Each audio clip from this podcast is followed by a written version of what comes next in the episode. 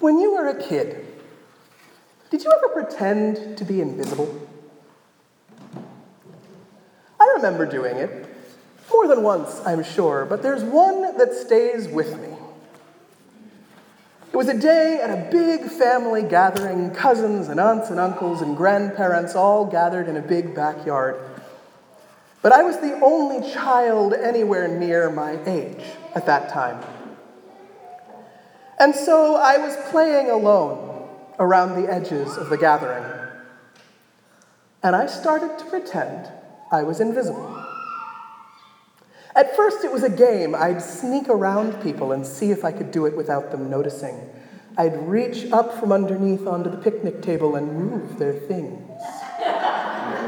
and then I'd watch them to see if there was any sign that they'd noticed. They never did. Or at least they never seemed to.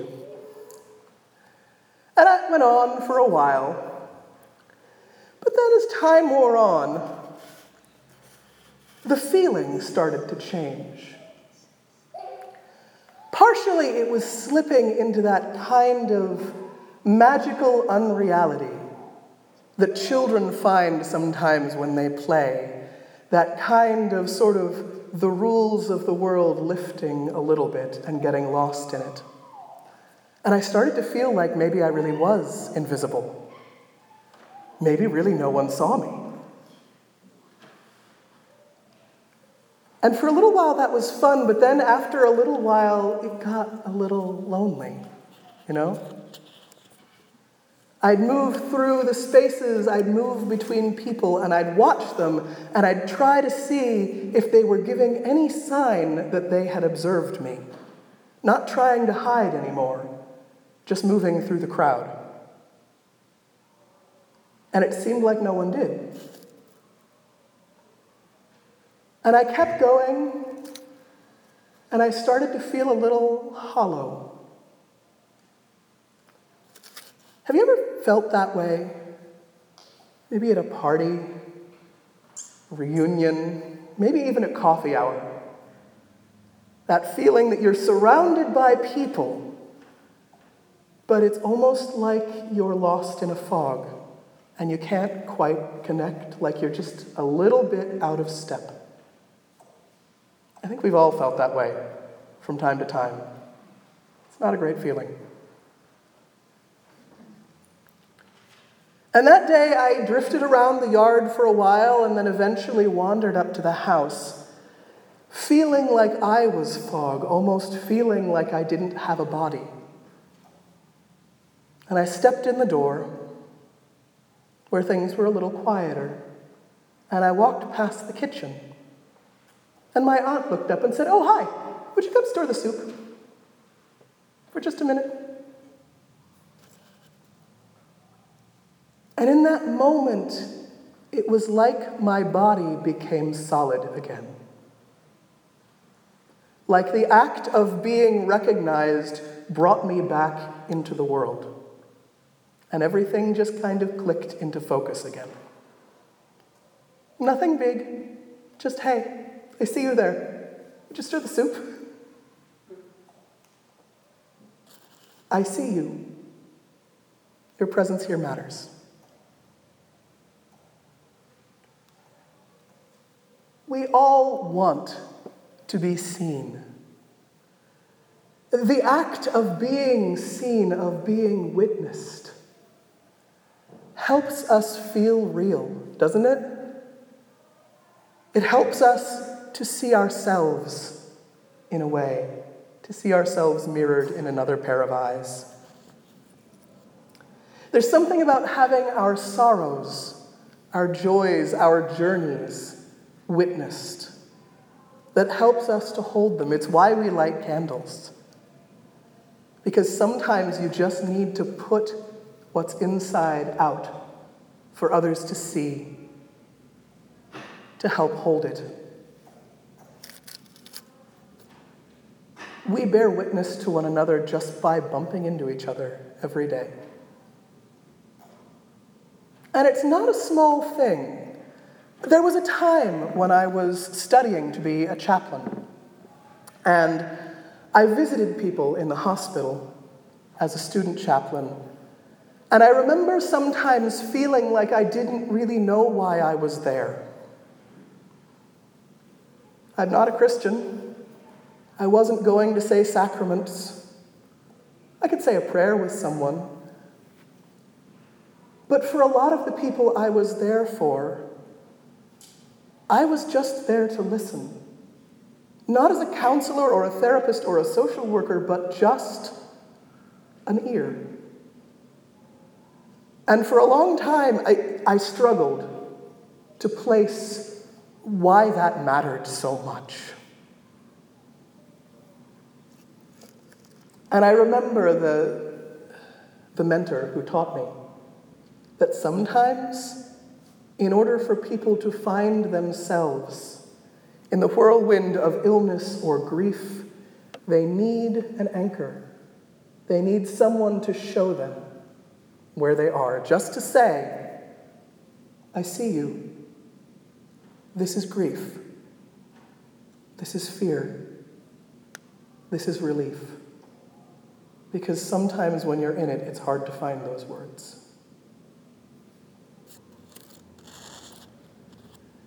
As human beings, we are intrinsically tied to one another. We are interdependent by nature. And the dream of connection, it's written into our shared culture, isn't it? How many TV shows can you think of that center around a group of friends or a community that extol and, and revel in those connections? It doesn't matter whether it's the show Friends and they're simply friends or whether they're superheroes, they could be the Avengers. It comes down to the same that wonderful yearning for that group of people who remember that you're there, who show up for you, maybe save you a little when you need it. Who, even when you fight, come back who keep saying, I see you. Your presence here matters. Heck, even kids' shows, it's, it's a running joke. The value of friendship, it's at the center of so many of them. And yet, I feel like now more than ever, for all that all of our stories circle around this theme, those connections can be hard to make. We don't live in a village anymore, not most of us. We don't see our fam- we don't see our neighbors when we're walking to the store. Many of us don't even go out on our porches anymore. Many of us don't know our neighbors. Sociologists say that friendship forms really just from running into the same people over and over ideally effortlessly, that they form best when it just happens in the course of your daily life. But that doesn't happen easily for many of us, does it? Does it? Not past childhood or maybe college, if you went. Those are times in childhood you're going to school, you're interacting maybe with the children in your neighborhood. If you went to college, maybe you lived there, maybe you saw people who were there with you. But when you get past there, when you're out living on your own, at most, probably your coworkers for many people. I've had friends who moved to a new city, and years later were still telling me, I feel like I don't really know anyone. I don't know how to find my people. You know what I always tell those friends? They probably get tired of hearing it from us. Find a church. Because this is a cradle of connection. This is a place where just by showing up, time after time, we bump into each other. We make connections, hopefully, a little bit at a time. And maybe bumping into each other like rocks in a stream, we wear down each other's sharp corners just a little bit.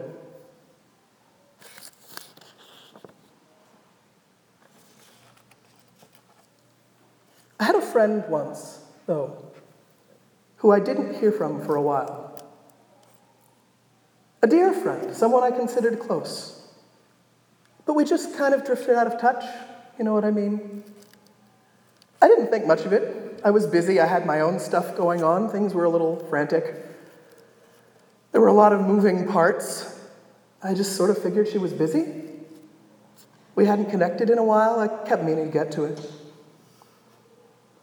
And it was only later, six months later, maybe almost a year, we finally made that time to sit down and talk into a deep conversation. And she shared with me in that conversation that she had been in a really hard place all those months. She wasn't working, she was home with her children, she was seeing almost no one. She fell into depression, she felt alone, she felt like no one remembered her and no one cared. And I felt such grief in that moment. Because, of course, I remembered her. Of course, I still cared for her. I just didn't know.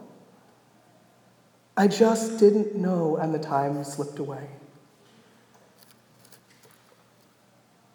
Absence is maybe the hardest thing to notice. To notice when something that's always been there is suddenly gone. I've noticed it with hiccups. I mean, it's, it can be simple. You have them and you have them and they drive you crazy, and then suddenly they're gone and you realize an hour later wait, when did that stop? It's the stopping, the going quiet, that's the hardest to see because there's always so much other noise.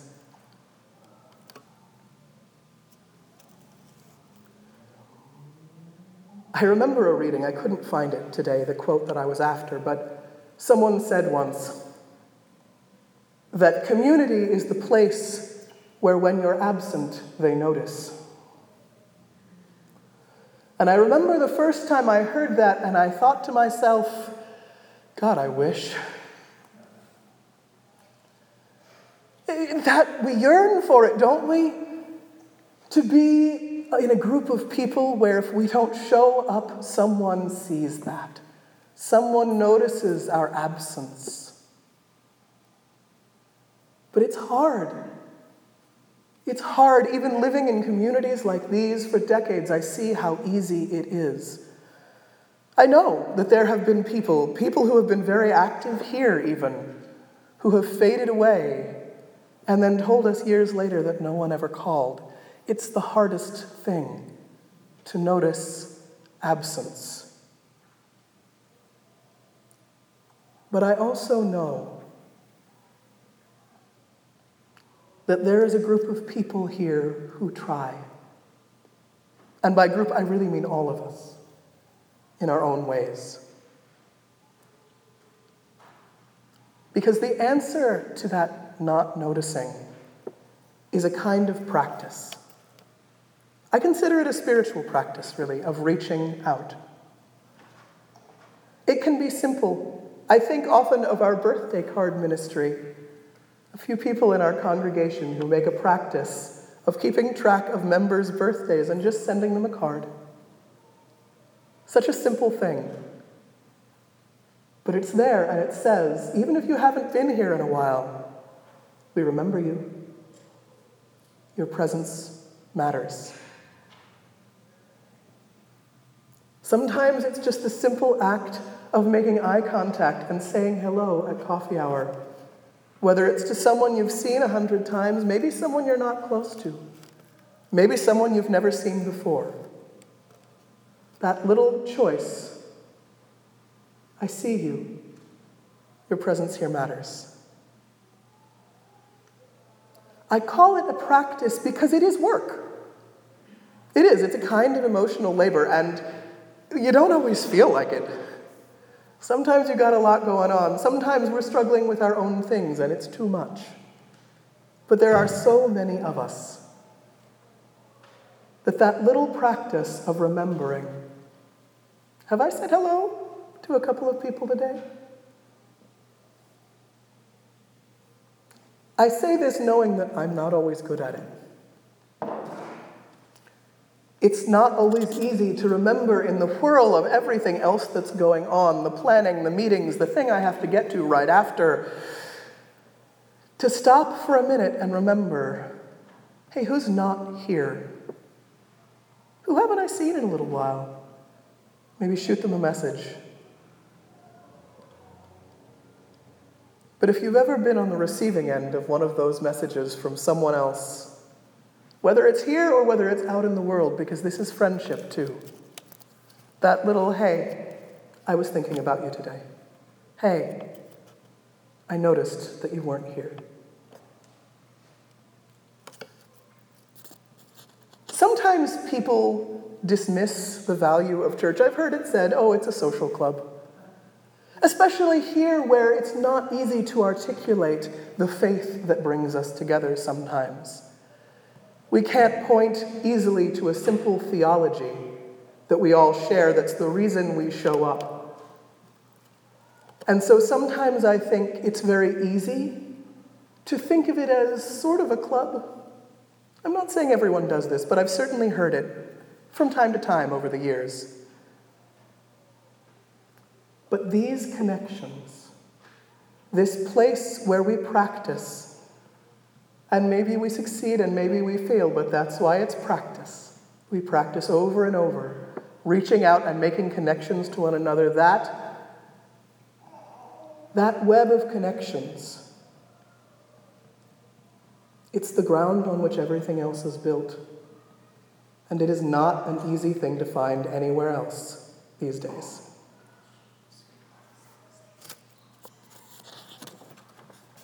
I hope that when you go out from this place, you carry a little of that with you. I hope that you think as you go out, maybe, hey, you know that person I haven't seen for a little while? Maybe I'll just drop him a note today. Even if it's just one, even if it's just one moment. Because these connections are sacred. If it's a word that works for you, because God is love. Because it is in our nature to need one another, and it is in the reaching out that we save one another over and over. That we make each other visible and bring each other back into the world. I see you. Your presence here matters. I know sometimes you get cranky, and sometimes your tea gets cold before you can drink it. Sometimes the news is too much. The resistance seems too little. That's real, but we are here, imperfect and together and reaching. You can hold my hand if you want to. I washed it with soap. It's okay. In this kind of time, now is better than later. Now I love you. Now I am sorry it hurts. Now I witness your struggle and mine. Sometimes one answer is to be a yes in the face of every no. I am a yes for you, now and again, later, if you need me.